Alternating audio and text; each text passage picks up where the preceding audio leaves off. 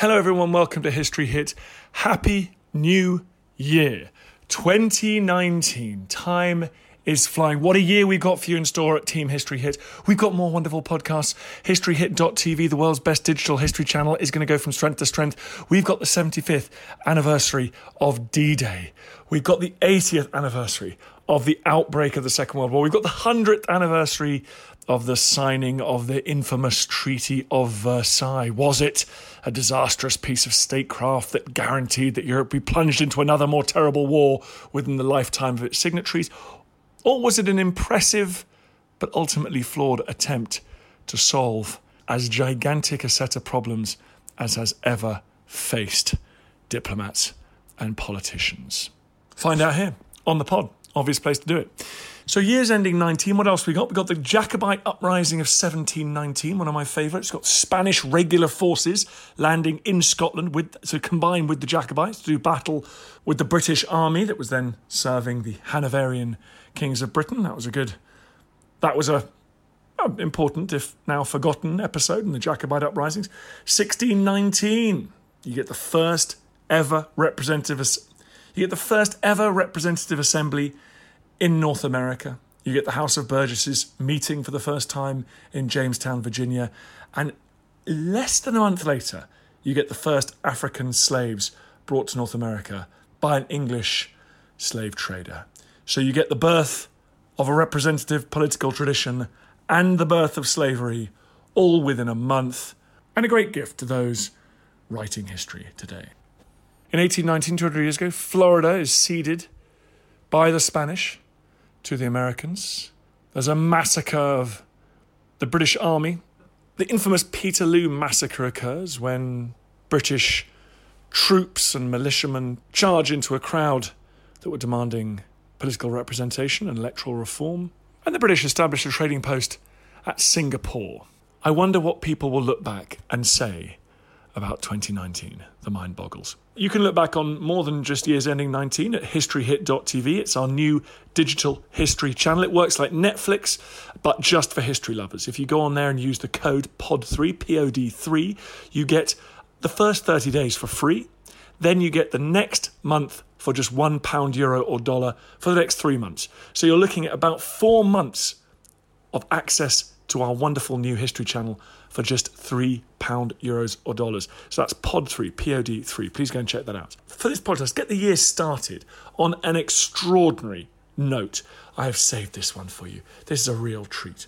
This is an interview with Sir Cedric Delves and Danny West. Sir Cedric left the British Army as a lieutenant general. During his varied career, he served with distinction in the SAS, British Special Forces, and was given a Distinguished Service Order, a DSO, in the Falklands War. Now, if you want to treat yourself, go onto the internet, go to wikipedia.com and Google Cedric Delves and read the citation for his DSO. It is pretty remarkable.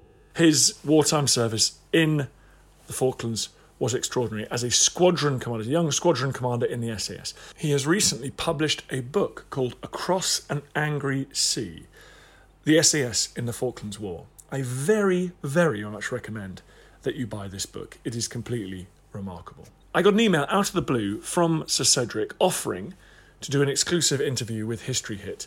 Happy to talk about any military events that happened in and around the Falklands archipelago during the war. He said his sergeant from the time, Danny West, would be joining us I jumped at the chance. It was an extraordinary opportunity to talk to two men who have never talked in public about their experiences in the Falklands War before. This conversation could have gone on for several days.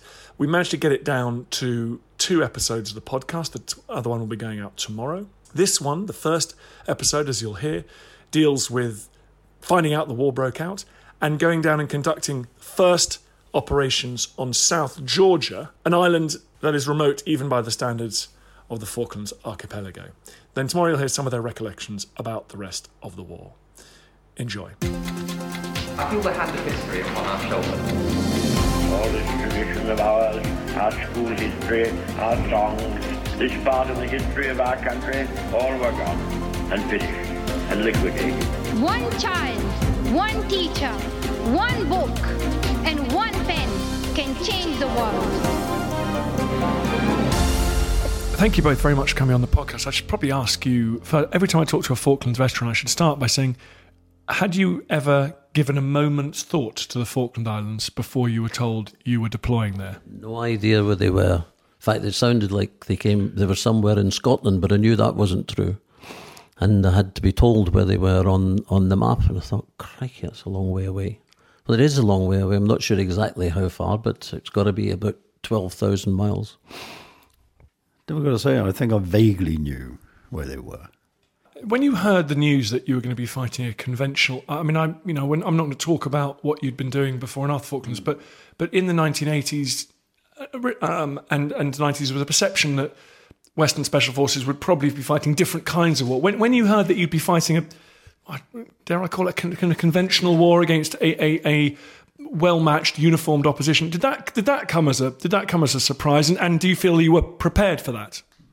Well, we'd like to think that we're prepared for most things, but I don't think it entered our head that we are about to enter into a a, a conflict like like it panned out to be. And all the way down there, there were um, negotiations going on in America with uh, General Haig, who was very keen to um, call a truce here in, in the Falklands. But of course, we were concerned that if he did that, then well, there was two things. There was two things really. If he if he did that, we wouldn't have a war, as Cedric says. Also, they would hold on to whatever they had considered it winning so far. I mean, they were holding the Falklands. So if there was a negotiation, they could say something. Okay, we'll keep this bit, and you can have that bit. But um, that was never on the cards. That was not on the menu. I mean, they had to leave.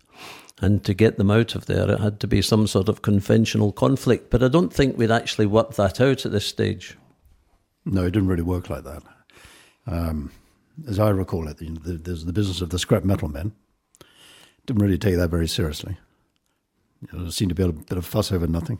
Do you remember? Do you remember the- Yeah, that's the, that's the, the chaps who landed on. South Georgia without without a license and started dismantling Leith, I think it was. They had these huge phosphor bronze propellers that apparently are worth a fortune, and they'd been left there by whalers. Well, And the whaling station was stuffed full of asbestos, apparently, so it wasn't very clever. Didn't really take that seriously. And then a short period later than that, we then find that the uh, the islands had been invaded and it was incensed. And there was just a natural assumption, we just made a natural assumption that, you know, there, there would be, well, there's going to be some operation to try and sort of rectify that, we guessed. And um, that we would be part of it. That just didn't go across our minds that we wouldn't be part of it. But actually, that, that's about as far as it went. But precisely what we're going to do weren't that clear, but something something would emerge. And um, in the way of these things, we sort of try and find that that particular thing that will go, you know, help the special, the uh, conventional force. And um, yes, we were planning on the way down how we were going to get ashore. We were looking at people like um, your man, what was his name, who's buried there, um, how he got there, and it sort of worked like this. So the crisis breaks, and we just assume we're going to be part of it. Mike Rose, who was the commanding officer at the time, is spinning around the place, talking to people, most particularly the 3 Commando Brigade, Spent quite a bit of time down there, persuading people we, we were needed. In the meantime, his operations officer, Ian Crook, was getting on with stuff. And um, I think Ian was the one who just got us away. Uh, he had made some sort of arrangement that we would get down to Ascension Island and um, get on board something called an RFA. Um, it has a particular name, Fort Austin. And that was about it. And then, um, So you slightly invited yourselves to the party. well, the story goes that the Prime Minister at a later date went down to Fleet headquarters at Northwood uh, to be briefed on, on what was going on. I mean, this was a little bit later. And she discovered that the Special Forces, the SAS, in fact, I mean, the SAS had been deployed. And she asked this room of people, uh, who who was it exactly authorized the deployment of the SAS? And there was a silence, apparently. So the story goes. That's a good story. And then a voice sort of pipes up at the back saying, uh, Prime Minister, I think the SAS authorized themselves. and that, that could well be right. But I do remember going in to see the commanding officer before, went down to Brize Norton to get the flight down to Ascension.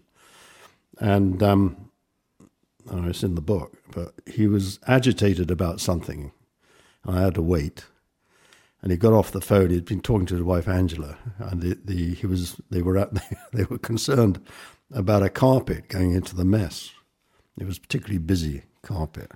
I mean, to disguise foot traffic, which it did with sort of real vengeance. Um, and it did go into the mess because once everything sort of starts, you know, you can't stop some institutional wheels from turning. So this this carpet went in. Anyway, pretty long story. Uh, I said, look, I, you know, he, he, was going on about the carpet a bit, and I said, look, I'm sorry, I've got to go. Oh, yeah, I've got got to go. Yes, of course he said, Yes, because. Well, where you go then? Got as far as the door. He said, oh, wait, wait, hang on a second. You better, um, I better tell you what to do. This is a true story. Better tell you what to do. And he sort of paused and he said, um, got a notebook? Yep. A pencil? I didn't answer that. And uh, he said, um, direct action. Well, that's the first thing on the regimental slide, which is sort of brief to uh, visitors. And so I knew what was likely to come next, and it did. And the next one was um, information reporting. And I knew the third one was going to be a real problem because at the time the third one was operating with indigenous forces, partisans, and of course there weren't any down there. There were some penguins, and, and the population was, you know, under the control of the Argentinians. So I wonder what was going to come next. And you see, he was a bit puzzled as well. But then eventually got it, and that sort of Mike rose away, his face lit up. And I said, "Yeah, I got it." He said, uh, "Specialist Assistance to amphibious operations." said, said, said with a grin, and that's we went off to war with that, and that you know that's what we went with. What does direct action mean? It means um, coming close to the enemy and um, and breaking stuff. Mm. It's it's, uh, it's the offend. Yes, it's the it's everything from demolitions, closing with um, standoff attacks, all, all this sort of breaking stuff, as opposed to the gathering information stuff and so on. So it was it was that sort of thing. And then, um, as I say, we got ourselves down to to Ascension. You were young men. You, you, this is what you joined for. You must have been incredibly exciting. We're still, we're still young men. Oh, I, am your prime of life, but I mean, you were ch- uh, almost ch- children at that point. Yes, indeed. Yeah, uh, but an opportunity like this would arise, you know, once every five lifetimes. It was, it was amazing. We just couldn't believe our luck. And, and I'm sorry to ask the question that all civvies ask, but did you not worry that someone would get killed and hurt? Soldiers don't tend to worry about that sort of thing. You know, a soldier is more concerned about supporting the guy on the right and the left of him. Okay, it's a, it's a hazard that we have to put up with that now and again people get hurt, but it's not something that is foremost in their mind. And when people say, oh, it's such a shame Tommy went down here and he got hurt down there, Tommy wasn't that worried about it. You know, so you shouldn't feel sorry for Tommy. That's what he gets paid for, and that's what he's volunteered to do. Yeah, I was struck by some of the um, there was a wonderful piece of television made recently, redigitizing old First World War films. I'm sure you saw it. Um, and there was a piece around the back, you know, people had gone through all that horror of the Western Front and that sort of thing, and they said, you know, wouldn't have missed it for anything. We went through similar, you know, we there were some bad moments in this war, you know. we may, we may make a few jokes in a moment and that sort of thing, but it was a hard war, and we lost a lot of people. Twenty-one people did not come back. Um, but you know, you would ask every any member of the squadron, they would say, wouldn't have missed it for anything. And if they were told that one in three of us wouldn't come back, they would still have gone to a man. Strange. Now we can't. We won't talk about anything else. We just we're gonna. We've agreed we'll talk about what happened inside the um, the area of operations. Uh, what around the Falklands archipelago? Uh, when it became clear that you would be needed to take direct action, um, and what what form did that take? Were you going to go in before the main amphibious assault, or, or during, after? Well, let me tell you how it unfolded. Um, actually, so we get to Ascension, and we're we're instructed by Ian Crook really to get on Fort Austin, which we do, and then we sail off, heading south. Um, we then hear that a task group has been formed to go down to South Georgia to take back South Georgia. It's a sort of quick win, low hanging fruit type thing, I should imagine. People think you can do this. And we were instructed to put the, um, the mountain troop um, on board to assist that, uh, which we did. We met, we met uh, Endurance, who'd done very well down there and had come away was very well down there um, with a small detachment of Royal Marines. Pretty brilliant. Um, so we put the troop on, they sailed off south leaving the rest of us behind. We weren't very happy about that, I'll tell you. And I, I wasn't concerned because the you fragmented the squadron. You know, I wasn't quite sure what was going to happen, but it didn't sound like a good idea to spread across ourselves across the South Atlantic. And the rest of the task group was coming down, and we were going to RV with her and replenish, resupply at sea. It's called RAS, the Navy called it. We were starting to pick up Navy language as well. Um, so we're going to RAS the rest of the task group a few days later. And Danny and I sort of talked about this and thought there's an opportunity here to get the rest of us on it. And we we did. We we blagged our way effectively. Hitchhiked our way down to the South Atlantic. We blagged our way onto this operation. So there was one squadron deployed. Yeah. One there's one squadron got away quick and fast. There's D squadron. Our sister squadron, G squadron, who's best equipped for this type of stuff, incidentally, because they go every year to um, Norway and operate with the Royal Marines, uh, come in behind us, and they assume the advanced force operation, the surveillance operation, and put eyes on all the settlements uh, around the Falklands eventually. No, but they're they're a couple of weeks behind us. Meanwhile, we've blagged our way into an operation and gone south. So you were, you were all going to South Georgia, not just one troop. The whole lot were going to South Georgia. And, and you were in command of, therefore, how many men? 66 ish. Well, the group would be, yeah, the, the group all up to with the signals and so on, probably about 75, actually, probably ish. You know. When you got to South Georgia, what, what did you find there and what were you asked to do? There's a land force commander of uh, a man called uh, Guy Sheridan, Royal Marines, very good indeed. And we subordinated ourselves, then we together start developing a plan for it, and it has to be fairly generic. And it, you know, we we too um, decide it must start with a reconnaissance, so we can see exactly what we've got on our hands before we work out how to get them off the islands or defeat them. And there's a Royal Marine Company available for that. So we're we're down there to having blagged our way in to assist on the advance force stuff to get the information, and then well, we'll depend on what we find, release the Marines to sort the problem out. That, that's it in broad generic terms. It didn't work out that way, of course, I mean, because things intervene, weather most particularly. And can I just ask how it works between you two? Because you are having these discussions. Are you? Is it fair to say you're thinking about what you're going to do when you get there, Danny? Is it? Is it? Would it right to say that you are taking part in the discussions, or are you thinking about making sure the men are ready for whatever these guys cook up? Well, I think it's both, isn't it? Um, in, in fact, we had a, a headquarter element that involved Geordie Woods, and we had the Sergeant Major Lawrence Gallagher, both of whom sadly are dead now. Lawrence in the um, in the helicopter crash but we'd sit round, usually over a beer or something like that, if we could get a beer. And it's always good when we could. Yeah, uh, and we'd, you know, we just bounce this off each other. And between you, me, and the gatepost, I don't think I've ever said said, said this to Cedric. But now and again, Lawrence used to go, oh,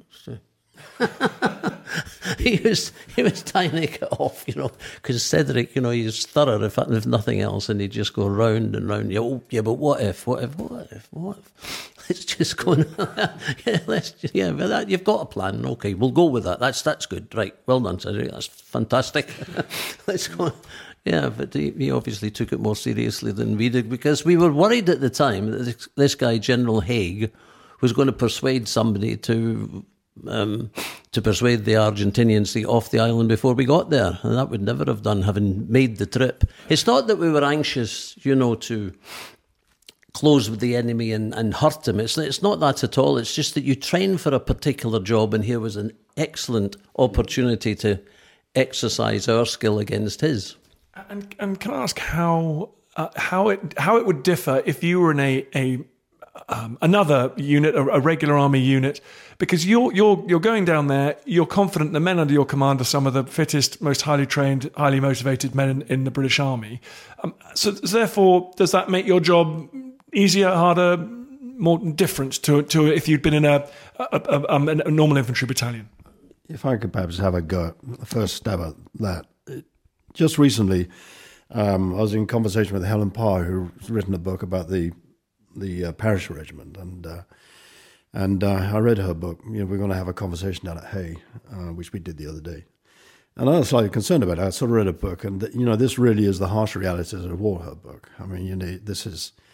It, it, talks about you know the sort of the violence it employed and that sort of stuff. And I thought, shoot, and you know, the book I just redness looks rose tinted by comparison. But then I sort of reflected that actually, we, in some ways, special forces are fortunate. Um, there, there is the yes, we do have to go behind the enemy lines, in inverted commas, that sort of stuff, and that has its own demands. And if you get caught back there, you're you know small in number, and the chances are it's not going to be very good for you. So it actually carries its its own sort of worries and hazards. But you know, we generally um, have to operate like this. We, we are small in number. We make a virtue of it, and you you you choose, as far as is practical, your place as well as your time. Most certainly, you should be choosing your time. You, you optimize the time against the place, against the numbers, and you mitigate your your s- small size in, in these sorts of ways. So, in other words, you have choices. Um, if you're in the big battalions yeah. and your commander wants you to go up that hill now, mm. that's what you do. Yeah. yeah. But it, well, it, it, it's, it's, it surprises me really when you think of that, because we, we take it for granted the way that we used to operate. I mean, everybody's got an opportunity to put his oar in. And if it makes sense, then people will listen to him. If it doesn't make sense, we'll tell him to wind his neck in. But in an infantry battalion, as Cedric says, you don't get that opportunity. You know, you just do as you're told. And well, it, it gets close and grubby. It can, and it did for those battalions that went down there, sure. and they did really, really well. I mean, uh, yeah. Right, so talk to me. You, you arrive off uh, South Georgia. I guess to tell me about the weather, the geography. Um, did the plan go out the window at first contact with the enemy? You know, the old cliche. Yeah, absolutely, it did. uh, very dramatically, actually. Well, um, so you, we there's a division of labour emerges.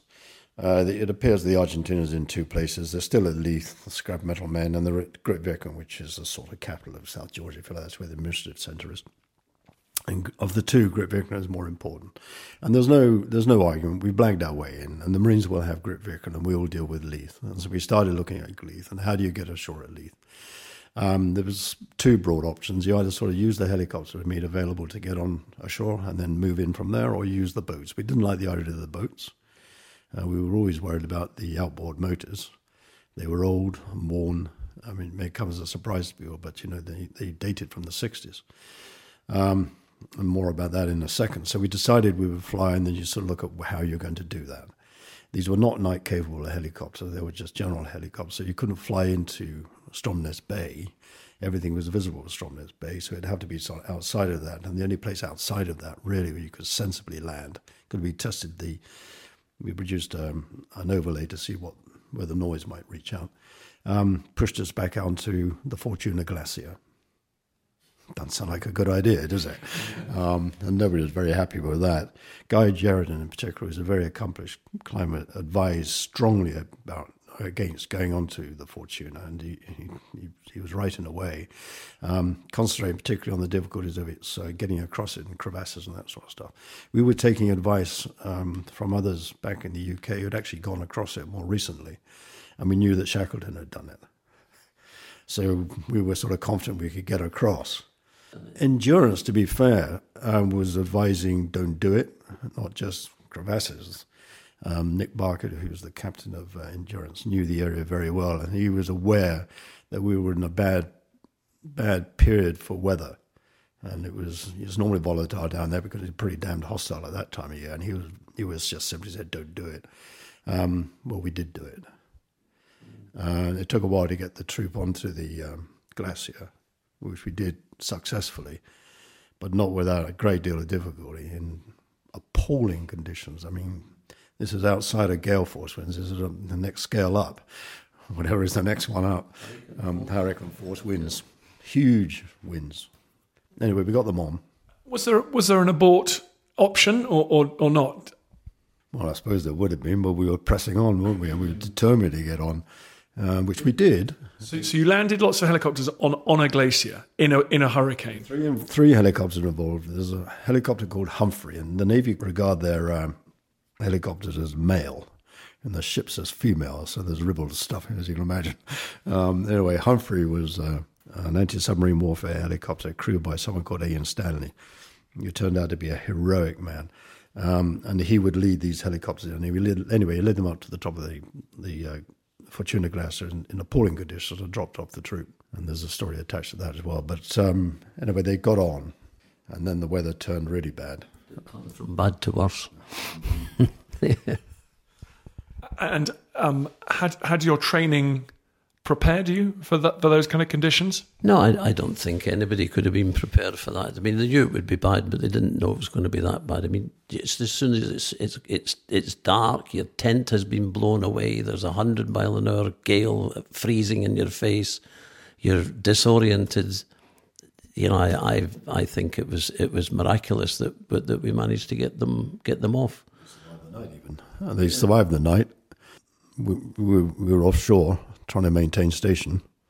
It was really, really bad, unbelievably bad. The seas, huge, mountainous, and this is on the shelter side of um, South Georgia. And say it was so bad that the captain at one stage, he said, if, if there's anybody would like to see this sea state, can you come up a couple at a time? He says, and tell your grandchildren about this. He'd been at sea for th- 20 years or so, and he'd never seen anything like it. And, you know, we all thought it was spectacular. We didn't realise the danger that we were in. Seriously, oh, I, well, I certainly didn't. There was, I, I was watching this wave up here, you know, and it was like a roller coaster. The next thing you're looking down here, you know, you're on top of that wave that's just. And And that's on the lee side of the island. It's on the shelter side of the island, and that was the you know. Meanwhile, the, you know the, these huge the, the ship was shrieking with the wind up, up. You could hear it. And I can remember going past this. There was a plate on a, one of the sort of central passageways, sort of thing, that said you know built by uh, the governor's shipyard. You know, and I thought, well, they got the rivets right. and um, the poor thing was being you know really pounded. Well, a thousand foot up, you got the mountain troop. You know, even worse conditions. And we knew what was like likely to happen the following day, and it did. We got they called to take them off. They had lost equipment. They were in a dangerous state. They were facing cold casualties, and we all know that once you start going down, then you know you take you get your first casualty. You know that probably everybody else is about to go down as well. They had to come off, and that's when the the, the real heroism starts. Ian Stanley and his crew, with Chris Parry down the back, who was a mate, lead the helicopter off to go and get them off. Uh, I can't remember how many times they have to try it, but they eventually make it. Um, load load up. Start to come off the glacier. The first helicopter crashes. They pick up then everybody. The second helicopter crashes. We're now down to one helicopter. One helicopter which is optimized. It's only got one engine, um, and it's and it's an anti-submarine warfare helicopter. It's got no room in it. You know, you can just about squeeze another few people in the back. Pick up what they can, take them back to Antrim, mother. Uh, Chris actually says as they're flying, flying back, they get down to sea level with the with whatever survivors we got, and he comes up on the radio and tells Antrim that um, they've just lost their two chicks. I think he calls them just lost their two chicks as he's returning to mother, and they know what that means. Um, anyway, he drops them off, and then after a while tries to tries to um, go back and eventually goes back to see what he can do about the others. And uh, they manage to get to to the base of the glacier. It's not going to work. The weather's really come in, and the winds are right up again. So the and the day's running out. Uh, so he decides to change the plan amongst the crew. They all are involved. They're all on the all on the, the intercom. Yes, they'll do this, and they go vertically upwards through the cloud, get, which is relatively thin, but they go up above it, get up to about 2,000 feet, and there's glorious sunshine on the top there, looking down, cloud below, and they're trying to find a gap. So, and eventually a gap emerges, and lo and behold, they actually see the helicopter down there, and they dive down.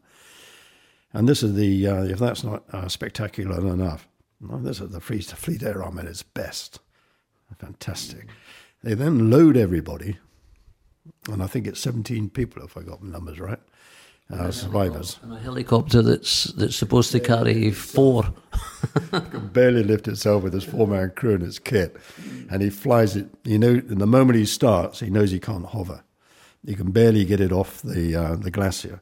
But the winds are very strong, and actually that gives it, he encourages him to give it a go because it's, it's giving him lift, and he just manages to get this poor helicopter off the off the glacier and down, and then goes out to sea. And I, by the, you know, I'm standing on the back of Antrim at this stage, and sort of you know watching them. I can see her emerge out of the mist, and you can see that it's struggling. Uh, it's barely above the waves, and you normally come to the back of a ship and come to one side and then move across, and it gives you options. You know, if anything goes wrong, Ian couldn't do that. He couldn't hover it at all. He just came in and smacked it on the ground, and you 17 people come out there. Unreal. He's a hero. And so, not and no enemy has been spotted. Um, how many casualties have you taken so far? Well, fortunately, none really. I mean, there's uh, a lot of early indications of cold injury, the begin- beginnings of frostbite and that sort of stuff. But everybody makes a recovery. We got them off in good time. Ano- another night out, we might have lost them. And, and you, they survived the helicopter crash. Then I mean, presume, Yes, yeah. well, actually, I mean, to be fair, mean, this is the skill of the pilots. I mean, they, um, you know, as they take off, they're hit by these high winds which are carrying snow and so on, and then they go into whiteout conditions. It's like peering through milk. You know, they're, they're, they're completely disorientated. And the um, here's an interesting thing: the the helicopters that crashed are are one up. There's one pilot in the cab, nobody in the left hand seat or the right hand, whichever one it is. They're, they're on their own. They don't know whether to look out or look at the instruments or both at the try, try to do both at the same time. Um, almost inevitably, I suppose, under those conditions, this happens. But they they are skilled and they prevent um, these crashes from being catastrophic uh, with with their skill. So yeah, okay. So we lost the helicopters, but they didn't lose the people. Um, and we're feeling pretty bad about this because here, here we are now. Not only we bounced off and failed to get our recce in, but we've we've caused the loss of two helicopters. Yeah, we'd, we'd more or less said we can do this, this, and they trusted us, and we felt in some way we had let them down, and but but thanked our lucky stars and our gods, etc., that um, that it wasn't. It could have been a lot worse, and we, we were all we were all up and running. And if you think that's bad, then what happens is that uh, that very day, we got them back onto Antrim late afternoon. It's beginning to get dark. In the meantime, we'd warned off Ted Inshaw, uh, the boat crew commander, um, that he's gonna he's now on and make a plan with the navigator and others whilst we sort out this mess, which he's done. And uh, he then sort of um, puts puts his plan to us that that very evening. So we've suffered this. Uh, you know, this that's worth noting. You know, we're we we're carrying on. and we're feeling pretty bad about things. And here's the other good thing too: is that the, the Navy don't point any accusing fingers. I They're really good about it. They don't say you bloody lost our helicopter. or anything. They had every right to do that, but they didn't. they're, they're not. They're not. Yeah, but they're not going to lay on the pressure unnecessary. That can come later. And nor did Guy, God bless him. You know, everybody's just sort of, oh, well, that wasn't very good. We'll just try something else. Anyway, Ted wants to take the boats in the front door, straight in at the front doors of, of Stromness Bay. And I said, well, you know, we ruled that out. Um, can't you go around the back? Can't go around the back. And the next bay up, I can't remember what it's called now, Fortuna Bay or something like that. It's got kelp in it, it's got ice in it. He's going to have to go in the front. And again, here's another remarkable thing the weather has actually improved. And that is the plan we go with. He's, we're going to slip Antrim in the front door and put the boats over the side, and they're then they're going to go off into, into the bay. And um, the weather is just, it's just, I mean, the seas are like a mill pond now. Yeah. Oh, it's, it's unreal, isn't it? Um, so dear old Antrim, and they're very confident they can get away with it. Uh, slip in, uh, you'll make my moonlight type stuff, and slip into Stromness Bay. The boats go over the other side. It's just like, as I say, like a mill pond. You can hear the, the water just lapping against the hull, and they're taking a bit of time to get over the side or, or to get the engines working over, over the side. And poor old Antrim's beginning to drift ever so slowly towards some rocks over the way. Still, no sort of can't get on with it from the Navy. They're just icy cool, aren't they? Was really, really impressive, the Navy, I tell you, big time. And uh, although we're giving them all this grief, Ted down there can only get two engines working out of five.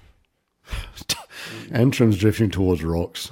And I said, come on, we've got to get on with this. And he ended says, look, just go, I'll tow them in, which we do. So Antrim turns herself on a sixpence with some more sort of skill from the Royal Navy and slide their way out of Stromness Bay. I'm on the bridge wing, you know, anxiously looking down. They disappeared.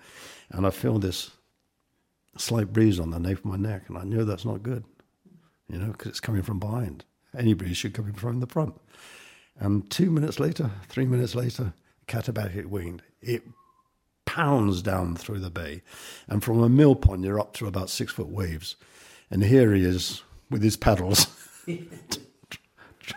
You know, Engines working out of five, you know, trying to. I mean, I don't know what the ratio is. What the even even with good conditions, you know, that wouldn't work.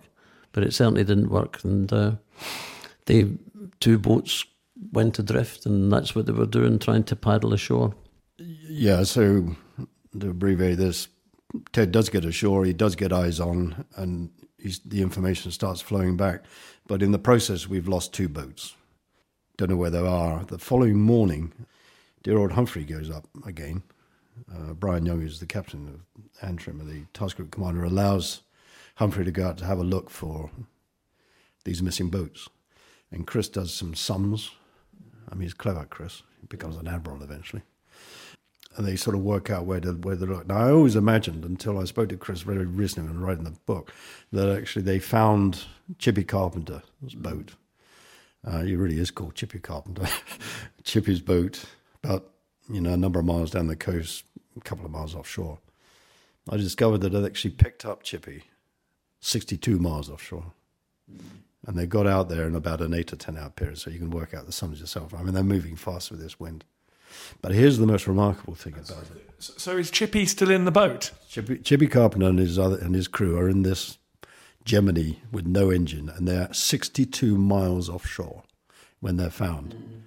And, and here's, here's the On their way to South Africa. well, well, they might hit South Africa. It could be even further around.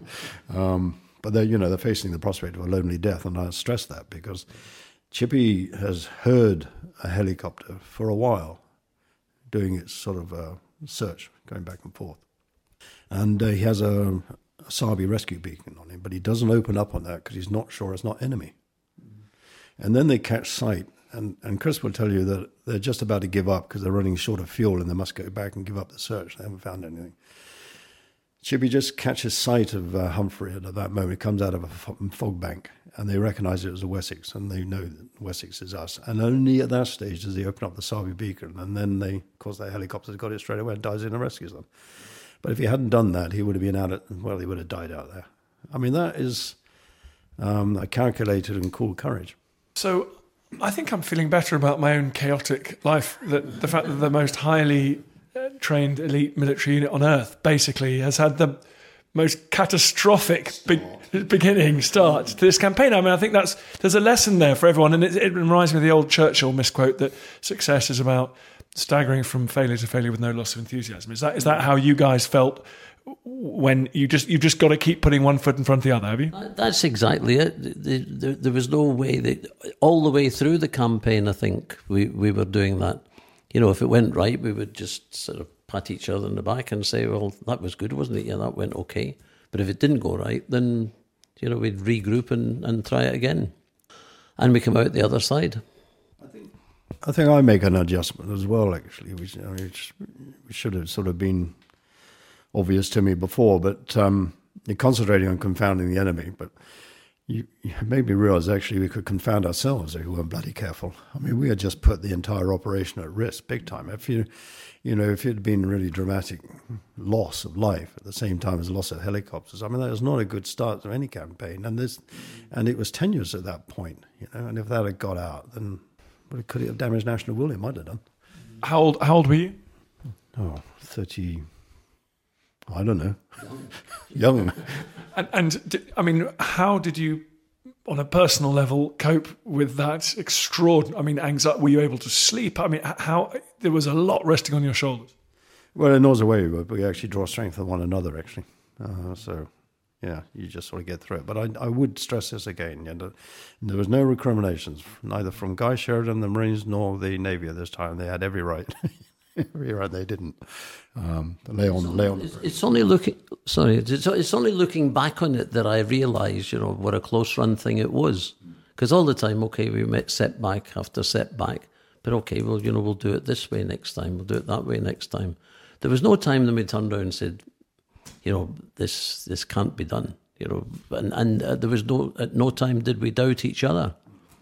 I think that, that that's that's part of our training, I suppose, that we can be very proud of. Because when when anybody was asked to step up to the line, they did, you know, in spades. I think that was across the task force. Uh, and and later when we, we joined the Toronto Task Force proper, that sort of confidence. I, I think we were always going to win. It's extraordinary that they're always going to win. We we couldn't possibly lose. Uh, you know, we went through uh, we went through a, you know a few evolutions on that. I think uh, the Navy in particular were you know very confident. And then when they lost Sheffield later on, uh, there was a mood change in the task force. Then you know they just became more quietly determined in their determination on their uh, their confidence of winning. You know, it became a slightly different sort of uh, confidence, but they were always confident. Um, it was less whatever the word might be, and then and then things continue on. Well, um, what happens next? Um, uh, what happens next is, uh, you know, we become more aware of the Argentinians. Aircraft turn up, um, C-130s and Boeings in sort of surveillance role. So something's up. Endurance hears what can only be a, sub, a transmission from a submarine. So a submarine's turned up in the area. And then I'd say that gets your undivided attention when you're sitting in six six foot waves and not knowing what your next move's going to be.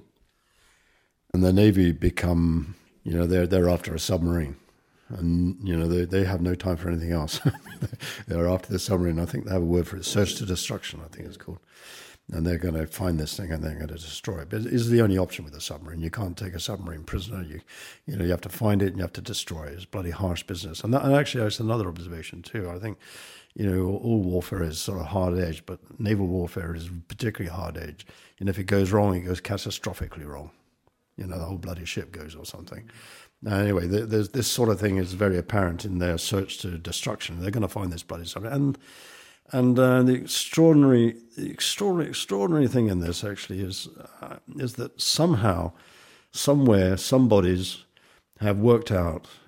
They knew, I think, when the submarine had left Argentina, were likely to turn. Yeah, it's extraordinary they sort of worked out this thing had left, and then they'd worked out this uh, endurance. They're very c- clever at the squiggly stuff. You know, they you know the sort of they've picked up on a radio. There was a one transmission this poor submarine had to make because they were having problems as well, and they calculate that this submarine will be coming out of Cumberland Bay the following morning at such and such a time, having done such and such to a brief long story, they go into anti-submarine mode. They work out what they're doing. Captain Young, and you know, they're they're now in the full, full bore naval warfare without any complications from the bloody SAS. You know, this is their business now. Um, they move, they move um, their RFA away with the uh, the tanking, the, uh, the the refueling air ship um, with the marine company on it. They get that out of the way. It goes almost 200 miles away, I think, and then concentrate on this on this submarine. Humphrey is put up to go and look in Cumberland Bay the following morning. Uh, Brilliant has joined us.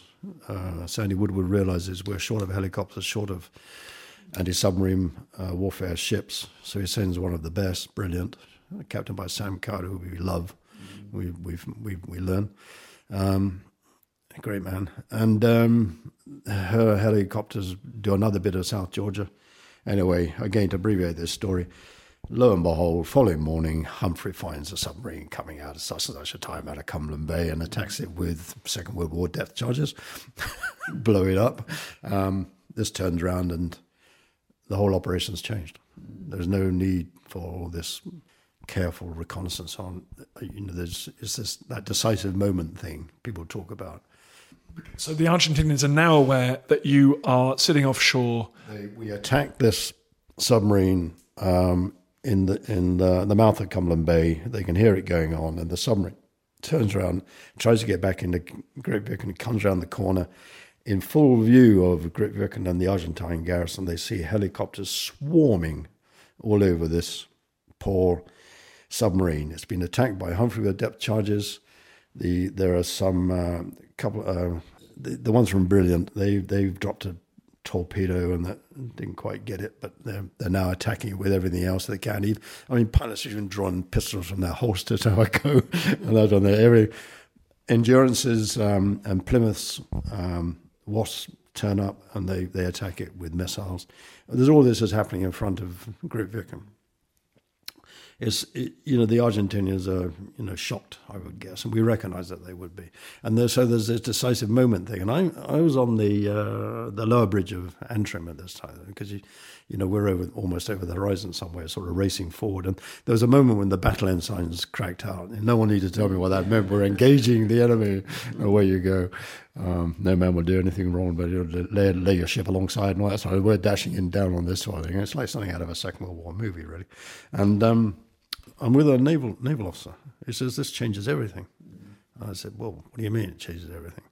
He said, we've got them now. They, you know, they're reeling. Well, why are we doing all this reconnaissance stuff? We don't need to do this. We need to attack them. I said, oh yeah, but you know, we need to know a little bit more. And I slip into staff college, you know, careful mode. and then I realised after a few minutes of this patronising stuff to this naval officer, shit, he's right. you know, we've got to go. And uh, I'm, not, I'm, not, claiming to recognise the decisive overthrow. I think the naval officer did. And I was taking to Guy Sheridan, and he may or may not have been having the same thoughts. But the fact is, we you know we need to go in, and that's what we did. Unfortunately, then the Royal Marines that should be doing it are not there. I feel the hand of history upon our shoulders. All this tradition of ours, our school history, our songs, this part of the history of our country, all were gone and finished and liquidated. One child, one teacher, one book, and one pen can change the world. He tells us what is possible, not just in the pages of history books, but in our own lives as well. I have faith in you.